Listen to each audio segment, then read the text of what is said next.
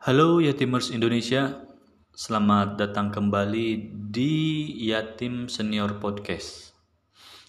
Ya, seperti yang saya janjikan di episode pertama ya, bahwa di episode kali ini saya akan membahas tentang sejarah bagaimana saya menyandang status yatim.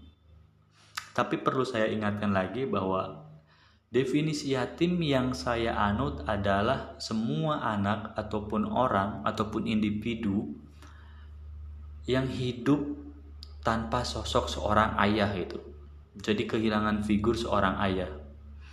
Nah dari definisi ini bisa saya bagi tiga jenis yatim. Pertama yatim karena takdir. Ya yatim karena ditinggal mati ayahnya gitu yang kedua adalah yatim lewat jalur mandiri. Ini agak aneh, cuman saya belum menemukan terminologi yang pas mungkin.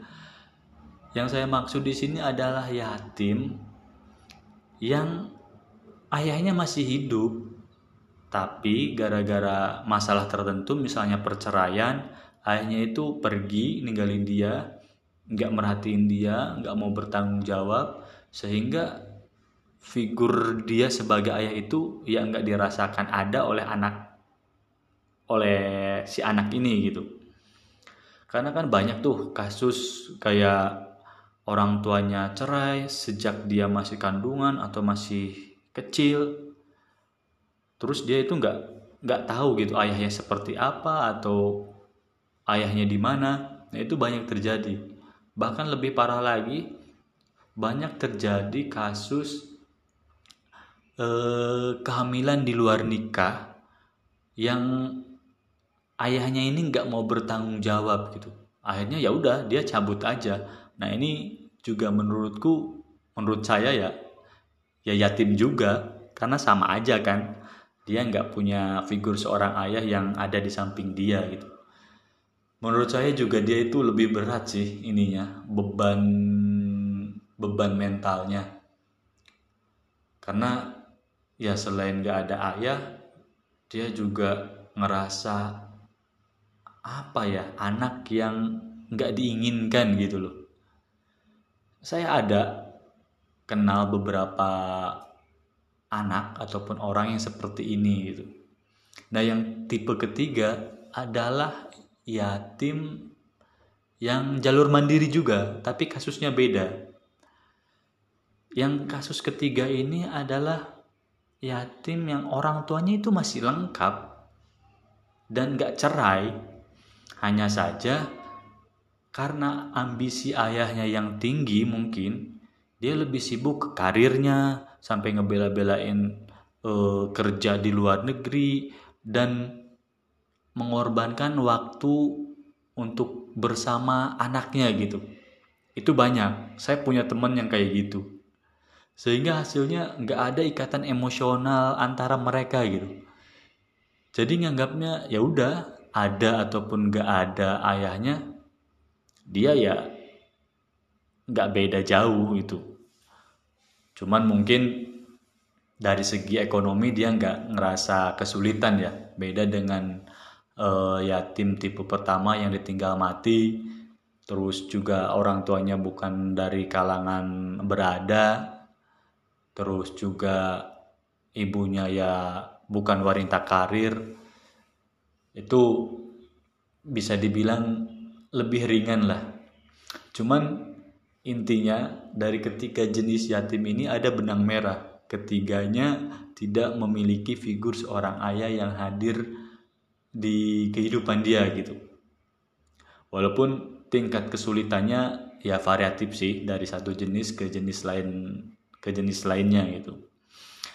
Nah, saya sendiri adalah tipe yatim yang ditinggal pergi oleh ayah saya dari rumah. Jadi ayah saya itu pergi dari rumah ke akhirat ya.